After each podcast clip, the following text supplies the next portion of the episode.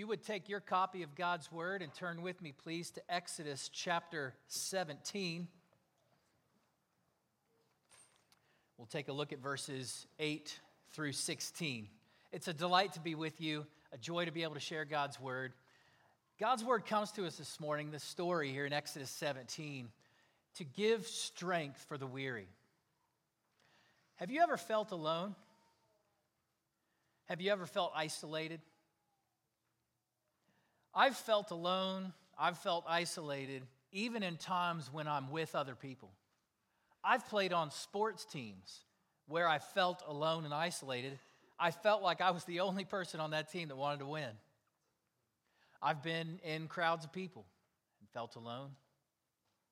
I've been with my family, even with my spouse, and felt alone.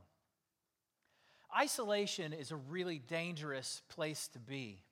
It's especially dangerous for the Christian, spiritually speaking, because God's not designed for us to be alone. He's not designed for us to be in isolation. Isolation leaves us vulnerable to the enemy's attacks. And just as you can imagine a sheep that has wandered from the flock outside of the fold, that sheep is vulnerable to the attacks of a wolf who would pick that sheep off so also Christians are vulnerable to Satan's lies, his deceit, the deceitfulness of sin that dwells within, the ways of the world that are fallen that would suck us into their pattern of thinking.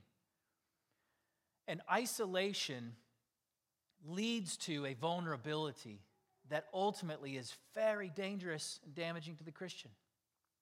This story here in Exodus 17 teaches us about a positive example of God's design for us to find strength together in the midst of weariness.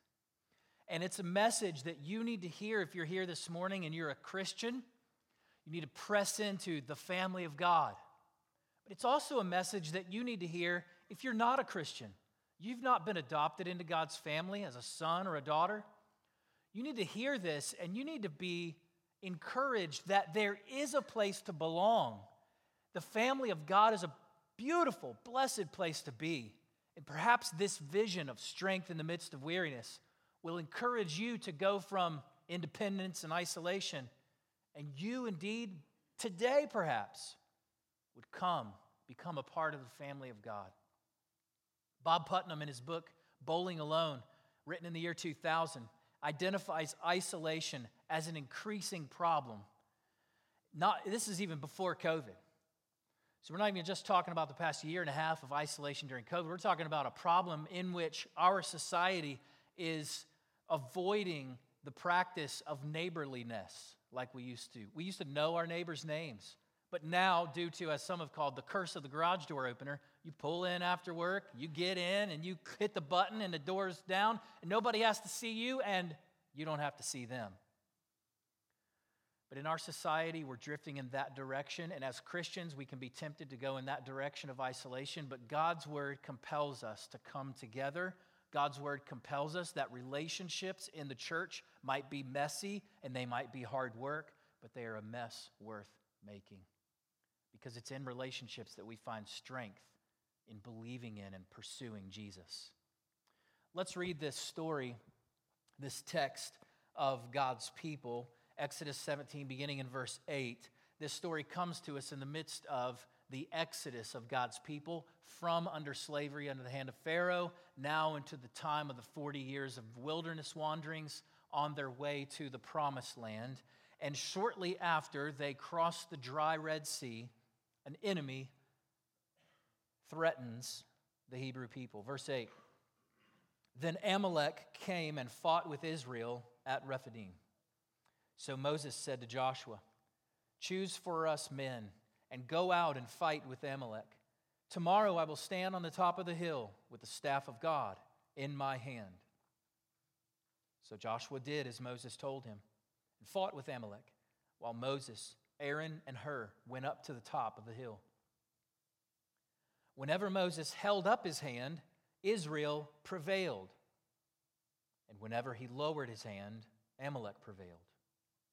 But Moses' hands grew weary. So they took a stone and put it under him, and he sat on it, while Aaron and Hur held up his hands, one on one side and the other on the other side. So his hands were steady until the going down of the sun. And Joshua overwhelmed Amalek and his people with the sword. Then the Lord said to Moses, Write this as a memorial in a book and recite it in the ears of Joshua, that I will utterly blot out the memory of Amalek from under heaven. And Moses built an altar and called the name of it, The Lord is my banner, saying, A hand upon the throne of the Lord. The Lord will have war with Amalek from generation to generation. This is the word of the Lord, and may he bless it and cause it to prosper and flourish in our hearts this morning. So, this story of the Amalekites, the enemies of God's people, coming up against them is a problem that comes to us in the midst of a series of problems, in the midst of challenges that the Israelites cannot solve. You see, there are many lessons that come to us in this narrative. One of them is that God continually provi- proves that He is their salvation, their deliverance. If you look at the few chapters beforehand, you'll see that time and time again, the Israelites encounter various problems they cannot solve. And God, time and time again, proves to them he can solve their problems. Even in this story, the conclusion of the matter, verses 14 through 16, is God's got this. God's the one that gets the credit. Write this down, speak it. God proves he's their deliverance. In the chapters prior to this, the same kind of a pattern is repeated by the narrator, Moses. He's telling us that God's people really aren't that all that big and bad. God's people are actually really struggling. In chapter 15, for example, we find that they run out of water. And maybe you would expect them, being an inventive and ingenious types of people, that they would come together and dig a well, or they would come together and create some kind of a system to plan on uh, giving everybody water. But that's not exactly what they did at all. the opposite. They just complained and grumbled and moaned and groaned. And they said to Moses, Why have you brought us out here? And why has God brought us out here? To die of thirst in the wilderness? This was their refrain faithlessness, lack of belief. But what does God do? He's gracious, He's full of mercy. Steadfast love never ends. And He says, I'll provide water for you. The narrator tells us again in the following chapter 16, they run out of food. And the people, same pattern, grumble, complain. God, what are you doing? We're going to die of hunger out here. What is going on? We should have, you, could, you should have stayed. We should, we should have stayed. You should have left us back in Egypt. We had plenty to eat. We were at peace. God graciously provides them with food in chapter 16, bringing down manna from heaven. And again in chapter 17, they run out of water. Here in chapter 17, they run into a problem of passage. They can't get through the area on their way to the promised land. The Amalekites said, Nope, we are cutting you off and cutting you down and cutting you off of the fa- uh, place of this earth. And then in chapter 18, they have another problem, a problem of judgment. Hope you're seeing the pattern here. The pattern here is that God's people are faithless, yet God remains faithful. And in some cases, their problems are of an external nature, and sometimes God's people, their problem is of an internal nature. This is true of the human existence, isn't it? We have many enemies without, but we also have enemies within. This is one of the core teachings of the Christian faith that set the Christian faith apart from other worldviews. That is, very simply, that we don't just believe that there's an evil world out there. We don't just believe that Satan walks about like a roaring lion seeking whom he may devour. But we believe, as the early pages of Genesis teach us, that sin is crouching at the door of our hearts. We are depraved by nature. Our natural inclination is to choose evil, to choose the wrong, to rob God of the worship He's due, and draw attention to and worship ourselves. God's enemies are many Satan, the fallen pattern of the world, and even our own hearts. Though God's enemies are many and God's people are weak, God is strong and faithful to fulfill his promise. I want you to see in this story these general ideas, these general principles. These are kind of the big picture ideas, right? That God secures their victory, that God proves continually He's their salvation, that even though they're weak, He is strong. But as we dive into this text, there's really one main point. I'll break it down into two that we're going to spend our time in. And the first is that God secures our victory. I want you to notice this in the conclusion of the story in verses 14 through 16. God secures our victory. Lest Joshua or Moses or the people ever got the big head, ever developed a spirit of pride, God speaks to Moses and he tells Moses, write down, keep it in the record, who gets the credit for this victory. That's in verse 14. He says, Write this as a memorial. He knows that Moses, Joshua, and the people are forgetful people, just like us, by the way. That's why we are always rehearsing the good deeds of God. That's why we're always going back afresh to God's Word. That's why if you don't spend time regularly in God's Word, then you are putting yourself in danger of forgetting the certain faithfulness of the Lord he tells Moses, Write this down, recite it in the ears of Joshua, who was a very young leader at this time. I want you to write it down, recite it. I will blot out, the Lord says, the name of Amalek from under heaven. This is the demise of every enemy of God, isn't it? Those who would set their face against the Lord and remain there, the Lord's wrath is against you. The Lord's wrath is against Amalek.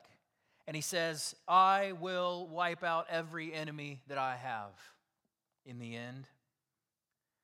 The Bible tells us that Moses did this. He built an altar, he set up some stones, and on this st- set of stones, he called it, The Lord is my banner. This was a common practice in this time and day to set stones up that would be reminding them of God's great work. The phrase in verse 16 is a difficult one to translate into English from Hebrew. Version, different versions of the trans, of Bible translations render this very differently. Mine says, A hand upon the throne of the Lord. The Lord will have war with Amalek from generation to generation.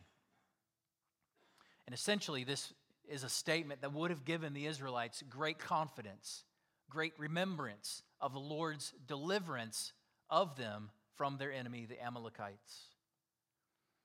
The point is here in verses 14 through 16, and even the narrative and the way the story unfolds, the actual battlefield. It's clear, isn't it, that if you were going to walk away from this story with a very central truth, you would not walk away from it saying or thinking, man, Moses is just great military leader. Or Joshua, man, he's really got it going on. Or they must have been very skilled swordsmen. No, the author does not draw attention to all of those facts at all. In fact, the, the attention, the climax of the story is when the Lord says, I'm your man. I'm your Lord. I'm your boss. I'm the king. It's, it's an interesting question to ask ourselves, isn't it? Of what's my messaging? What's my marketing for who I am? What's my image that I project to people? Because we all do that intuitively, I think. Instinctively, we do that. And what the Lord was telling the Israelites here was what your message is about your identity, what your message is about who you are and what you do, must not be, you've got this. It must be, the Lord has this. We are often in danger of living in a way that's contrary to the supremacy of the Lordship of Christ in our lives. The way that we're tempted to live in our actual lives is to portray this image that I've got it all together. And that's what Jesus rebuked in the Pharisees, the religious leaders of his day was you all look good on the outside but inside you're full of dead men's bones. And that same temptation is present for us that we would live a life of hypocrisy of having a false front, of having things look good on the outside, projecting an image that we have it all together. This reminder comes to the Israelites saying, God's got it all together. And even in your weakness, God's got your victory. Even the way the narrative unfolds, did you notice that it was Moses raising the staff in the air that was the pivot point for the battle, the victory? You say, well, man, I, I would have thought that, that Moses would have, we, we needed all swords out on the field. We would have needed all, all hands on deck. Moses says, I'm going up to the hill and I'm going to raise this staff heavenward. Because in raising the staff heavenward, Moses was expressing faith that God would work another miracle. Moses didn't walk up that hill and then look to the side and say, Boy, I need a walking stick. Let me pick up this stick. No, he brought with him a staff. In the words of Matthew Henry, it was the staff that was the wonder working rod. This is the same rod that, if you know the story of Moses and his people, you know then that this was the same staff, the same rod that the Lord had used in many mighty ways. You remember what happened when he took the rod and he cast it at the feet of Pharaoh and it transformed into a snake? Yes. That same rod the Lord used for the 10 plagues of Egypt. Throughout the course of that, he stuck it into the water and turned the water into blood. That staff was the one that he spread out over the parting of the Red Sea. He struck the rock for water, etc. The staff became a sign and a symbol of God's presence and power. Commentators Keil and Delitzsch say this about the staff God has chosen and already employed this staff as the medium of the saving manifestation of his almighty power. So when Moses was extending his hands with the staff in them, when he extended it heavenward, he was expressing faith and reminding the people that God would work another miracle. Matthew Henry says a word of encouragement about this, and application for our lives. He says it lends much to the encouragement of faith to reflect upon the great thing God has done for us and review the monuments of his favors. So, in our lives, we don't have a staff like they did, but we have things that might be signals or symbols of mementos of God providing, God saving, God delivering. There's a key, a silver key that rattles around in my junk drawer. And there are a lot of things like this that my wife, being the tosser, would love to toss into the trash. Me being the keeper, I would love to just overflow, right, with stuff, junk. But it's not junk, very precious monument of God's favor, because that little silver key, I'm telling you, reminds me of the fact that in 1996, when I got my driver's license, the Lord provided a car. That was the key to my first car. We do this in all kinds of different ways. Sometimes you'll put a picture on the wall to remind you of an event or something that happened that, that was very significant, or we'll put a scripture on the wall that was very meaningful to us and helped us get through a dark valley in the past these monuments of God's favor, are a life giving reminder. There's no magic in the symbol, it's just a reminder that God is here. It's a reminder that God hasn't forgotten you. It's a reminder that when evil threatens to overwhelm you, God has been faithful and he will be. I don't know what those monuments of favor are in your life, but I would encourage you to have them. I would encourage you to regularly rehearse the redemptive work of God in your life. By calling out to God, Moses led the people to acknowledge that they could not win the war solely by the sword. He, he was calling out to them to remind them that it was necessary that they wield the sword, but it reminds me of the verse in Psalms that says, The horse and the chariot are prepared for the day of battle, but the battle, the victory belongs to the Lord. You see, Moses was, was communicating something with this by calling out to God. He was saying, I cannot afford not to pray. We often feel like we're too busy to take time to pray. We're, we're often too busy to slow down and stop progress, in our view, stop progress of getting stuff done because we're under such imp- incredible stress and pressure. But one, one uh, church father said, when we feel like we don't have enough time to pray, be reminded that you don't have enough time to not pray. You need God's intervention in your life, especially when you feel so pressed and so stressed under the deadlines that are coming up. And by calling out to God, Moses was teaching us that. Ephesians chapter 6 verse 12 puts it like this. The words of the apostle Paul are that we wrestle not against flesh and blood, but against principalities and powers and rulers and spiritual forces. If you have opportunity to come to the, the class here, the seminar on biblical view of biblical principles of spiritual warfare, you should do so.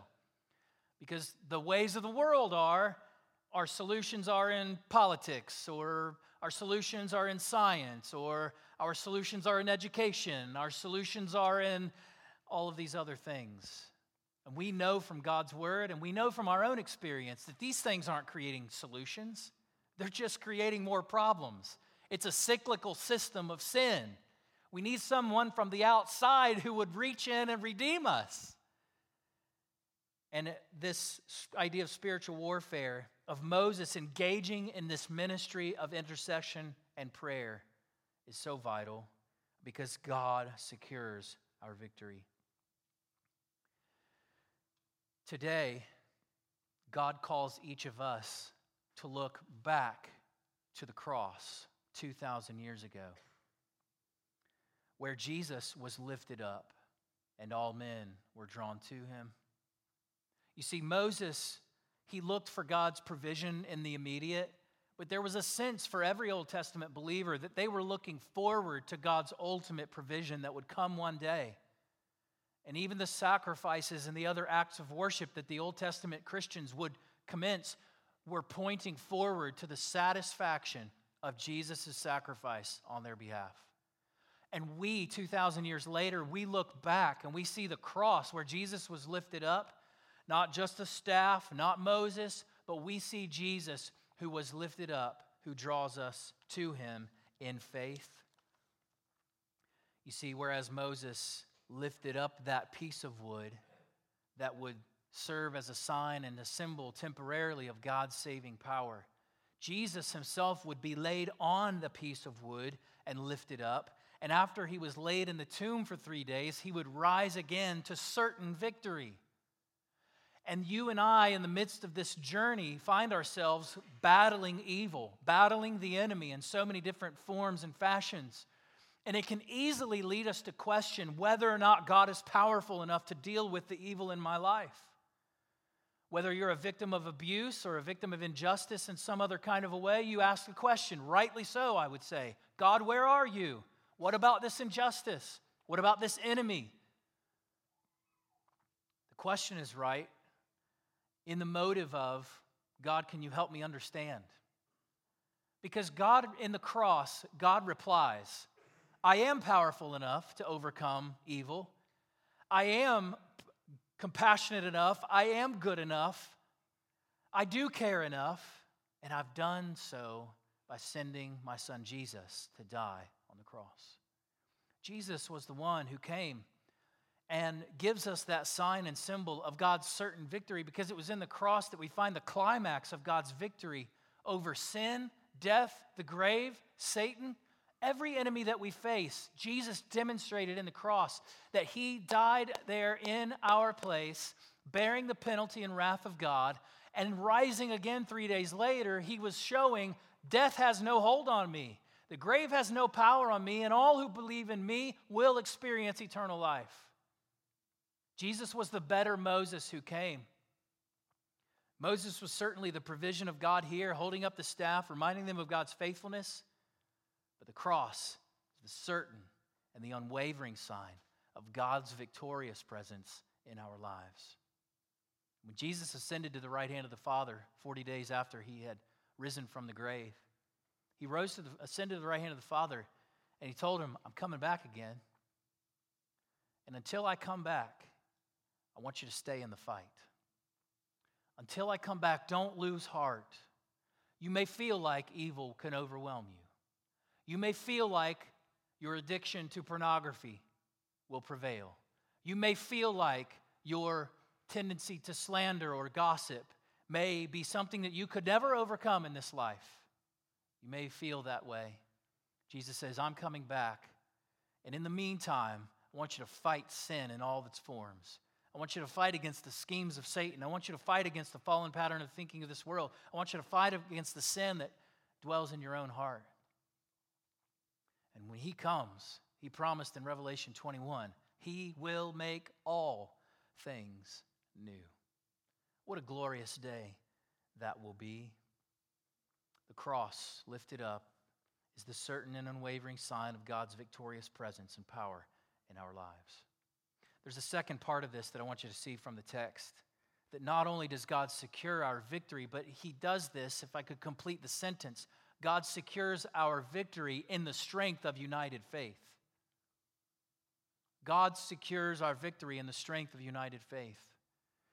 In other words, the message of all that Jesus did in his life, death, resurrection, ascension to the right hand of the Father, where he now intercedes for us, that message does not come to us merely as individuals. In our rugged individualism that we in the West tend to embrace, we tend to think of salvation simply in individualistic terms. But really, the Bible teaches very clearly that it's the strength of united faith that helps us persevere to the end. So, the lone Christian, the lone ranger Christian, is most often the type of Christian that does not persevere to the end. It says Jesus told in the parable of the soils, the one that the soil the seed was in the soil that was very shallow, and so it sprang up and looked like it would have a long enduring fruitful life. But when the sun scorched it, it withered away and died. Jesus teaches in that parable of the soils that there are some people who appear to be Christian who don't make it to the end. One of the things that God has given us to help us persevere to the end and ensure that we are good soil, receiving the good news of Jesus and letting it plant deep in our hearts and lives and letting it last for our lifetime, persevering all the way to the end of our lives. That tool, that means, that provision of God is community. It's the strength of united faith that helps us carry on when we don't feel like carrying on. It reminds us that God's promises are sure when we don't feel like believing God's promises are sure. It's the strength of united faith. Verses 8 through 13 of this text unfold this story that to, to where we can't come away with a conclusion that there was any one hero besides God, but he did it by everybody playing their part, everybody working together. It was the strength of united faith that worked itself out. James chapter 2 talks about the the nature of saving faith. And the nature of saving faith is that alive, true faith is a faith that works. It's a faith that works, but a faith that doesn't work, a faith that doesn't play its part, reveals the fact that it's not a saving faith. The reformers said it kind of like this that, uh, that we are saved by faith alone, but saving faith never remains alone. The fact that we believe that God has brought us a certain victory in the cross of Christ works its way out so that we are identified by a fight. The presence of the fight is the sign of life. So, an interesting note about the timeline of God's people here that's a parallel for our lives is that while they were enslaved under the hand of Pharaoh and the Egyptians, there was no fight of the enemy. In fact, that's why in Exodus 16, 17, 18, and throughout their 40 years of wandering, they kept looking back and longing for the time when there was no fight, no enemies to wipe them out. We had so much food to eat, we were so comfortable, can't we go back? It's freedom from slavery that leads the Christian to the ongoing fight. But if you are here this morning and you don't feel the fight, you don't feel the, the tension of your fleshly, sinful self, you just feel comfortable. You're like, wow, this is kind of a nice thing being a Christian. You're not a Christian if there's no fight against sin. The fight against sin is the sign of life. Freedom from slavery leads to an abundant life engaged in warfare. Notice all of the things from this story where they availed themselves of every means available, everything they could find, they put to use. Believing in God, expressing faith in Him, they grabbed a stone, they rolled it under Moses and said, Sit down. They steadied his hands. Some of them wielded swords they got by his side.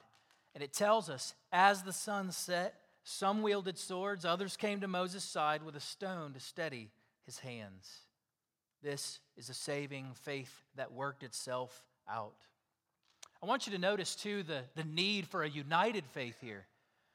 Though Moses was the one stretching out his hands in dependence heavenward, he got tired. Did you notice that in the story? That's really the pivot point for the victory versus defeat, isn't it? Because as long as his hands were up, they were winning. When his hands got tired and he lowered them down, they started to lose. Moses' hands grew weary, verse 12 tells us. But the presence of Aaron and Hur alongside of Moses illustrate for us and demonstrate that we are stronger together. We're better together. Even heroes of the faith like Moses, their arms get tired. This is a temptation for pastors. I mean, every Christian, but pastors especially feel this temptation to feel like they've got to have this facade of keeping it all together and being the strong one because people are looking up to you. Well, you should look up to your pastors, but you shouldn't look up to them in a way that puts them on a pedestal or makes an idol out of them. They're not infallible, they're not perfect. They're leaning on Jesus. And their primary role and my primary role is to lead you to lean on Jesus. Even heroes of the faith like Moses grow weary and need the support of others around them. This is one of the core things of the heartbeat of the GDAB is to come alongside of pastors who are especially weary in light of the last 18 months of dealing with COVID stuff. Pastors are weary. Pastors who are isolated need relationships in their life to help them press into Christ and persevere. Some churches do a great job of helping their pastor press into Christ they treat them well, love them well, and some churches don't. I'm pleased to hear and, and encourage you with encouragement I've heard from Pastor Eric and others that y'all do a great job taking good care of your pastors. So keep up the good work. That tells me that you get this. You understand that even heroes of the faith get tired and they need someone to come alongside of them and help them. I mean, in a very physical, tangible way, I feel Moses' pain here because I used to be a lot more active than I am uh, in the gym and these kinds of things. And I know that you can't tell now, but I used to lift weights. And I remember uh, I, I love doing bench press, fly, dumbbell flies, uh, bench press with a bar, just variety of things. But there were a few instances where I made the foolish decision to lift on my own without a spotter being present. And so I pushed myself a little bit further than I should have working out alone. And sure enough, I'm on the bench and those dumbbells came crashing down. And without a, with a spotter there, they're there to help me make it the rest of the way. And Moses' weariness and our weariness physically points us to a spiritual reality that our souls get fatigued. Our hearts can get tired, whether it's fighting for the truth in a world that doesn't care about truth, whether it's trying to stay faithful to your spouse even though they've wronged you and you feel like you're justified to abandon your spouse, whether it's trying to be the right parent that you should be and disciple your kids. There, there are so many ways that we are called by God to obey Him and live a life obedient to Him. So many different ways. And no matter what way it is that you are trying to live in a faithful way, but you're growing weary, I need you to possess the humility and transparency that Moses did to acknowledge that he needs some help in his time of weariness. In fact, some of you might be here this morning and or watching online and you are kind of in a situation like Moses Maybe you've been doing well in some ways, but you're, you're feeling a little tired.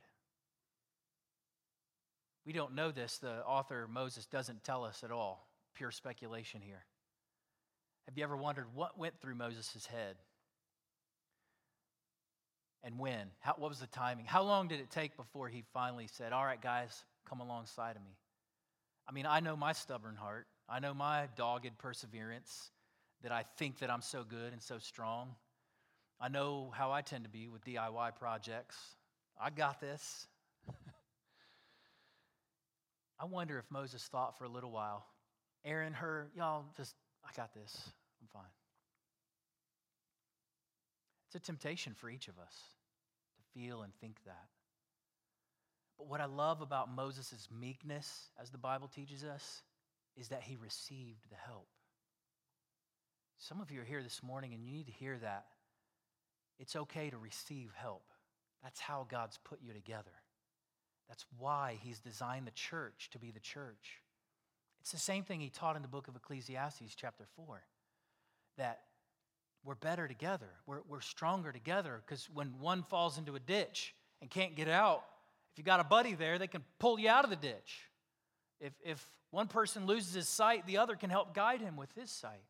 When you have a blind spot in your life and you can't see the sin that's there, having a loving brother or sister next to you, near to you, helps you see that blind spot and ways in which you're not trusting Christ. So, whether it's a willful or inadvertent departure from faithfully following Jesus, we need each other. We're stronger together. In fact, in the New Testament, it teaches us there are 59 of these commands to one another. I'm turning that into a verb. 59 times the Greek word allelon is used, and 59 times we're told, love one another, bear one another's burdens, Forgive one another. The ministry of presence is very foundational to this. I'm not simply talking about being together, I'm talking about being together intentionally to press each other into Christ. That's how we get to the place of forgiving, strengthening, encouraging, loving one another. Because together we're all looking to Jesus. We each experience different seasons of giving and receiving support. And there may be moments when maybe this morning you're like Moses and you need to be humble and transparent to say, Help me press into Christ to those around you. Perhaps others of you, you connect more with Aaron and Hur, who are in this moment being the ones giving strength to Moses. I wonder who's sitting next to you or behind you or in front of you, and whether or not they might be the kind of person that you need to be an Aaron or a Hur to. And you need to come alongside of them and just care enough, be attentive enough to see that they've got a weight on their shoulders and they're struggling to persevere. The weight of the world is tempting them to give up on God and to not believe that He secures their victory. Whether you're in a season where you're like Moses and you need to receive some help, or you're in a season like Aaron and Hur and you need to come alongside and support others, we all go through these different seasons. And sometimes we go through those seasons at the same time. But the point is this pursue togetherness. Pursue togetherness on this journey, this pilgrimage, while we're on our way to the promised land, there's a battle going on. And we need each other to spur each other on to press into Christ.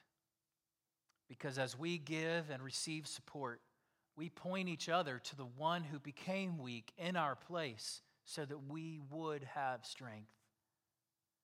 The difference between what we see in this story and throughout the pages of Scripture, the difference between that account of the human life and then every other account of human life that you'll face, whether it's a religious system or other worldview or purely just a secular humanism, every other worldview besides the Christian worldview is a worldview that says you've got the strength to do it, you muscle up, you pull up your bootstraps, you got this the Christian community is a radically different community because we don't embrace that message at all. where this is some kind of a fraternity or this is some kind of a self help club. No, not at all. We're a group of people that come together and we're united in our faith and common understanding that we don't have it all together, but we're here together because we all need God's grace. And because we all need God's grace, we're in pursuit, we're chasing hard after God's grace, and we're doing it together. Jesus is the one that we're all in. Jesus is the one whose identity we have assumed. Jesus is the one who, who, in whom we have placed all of our trust. Because Jesus is the only one who never had any weakness in himself. And this is the good news of the gospel that Jesus became weak in our place. He took on our weakness so that we would have strength. The gospel logic at play here is so beautiful because it's the idea that we're all finite, we're all fallen, we're all frail, but in Christ, we have strength. In Christ, we have victory. In Christ, we have a place to belong. In Christ, we have a community. In Christ, we have our all.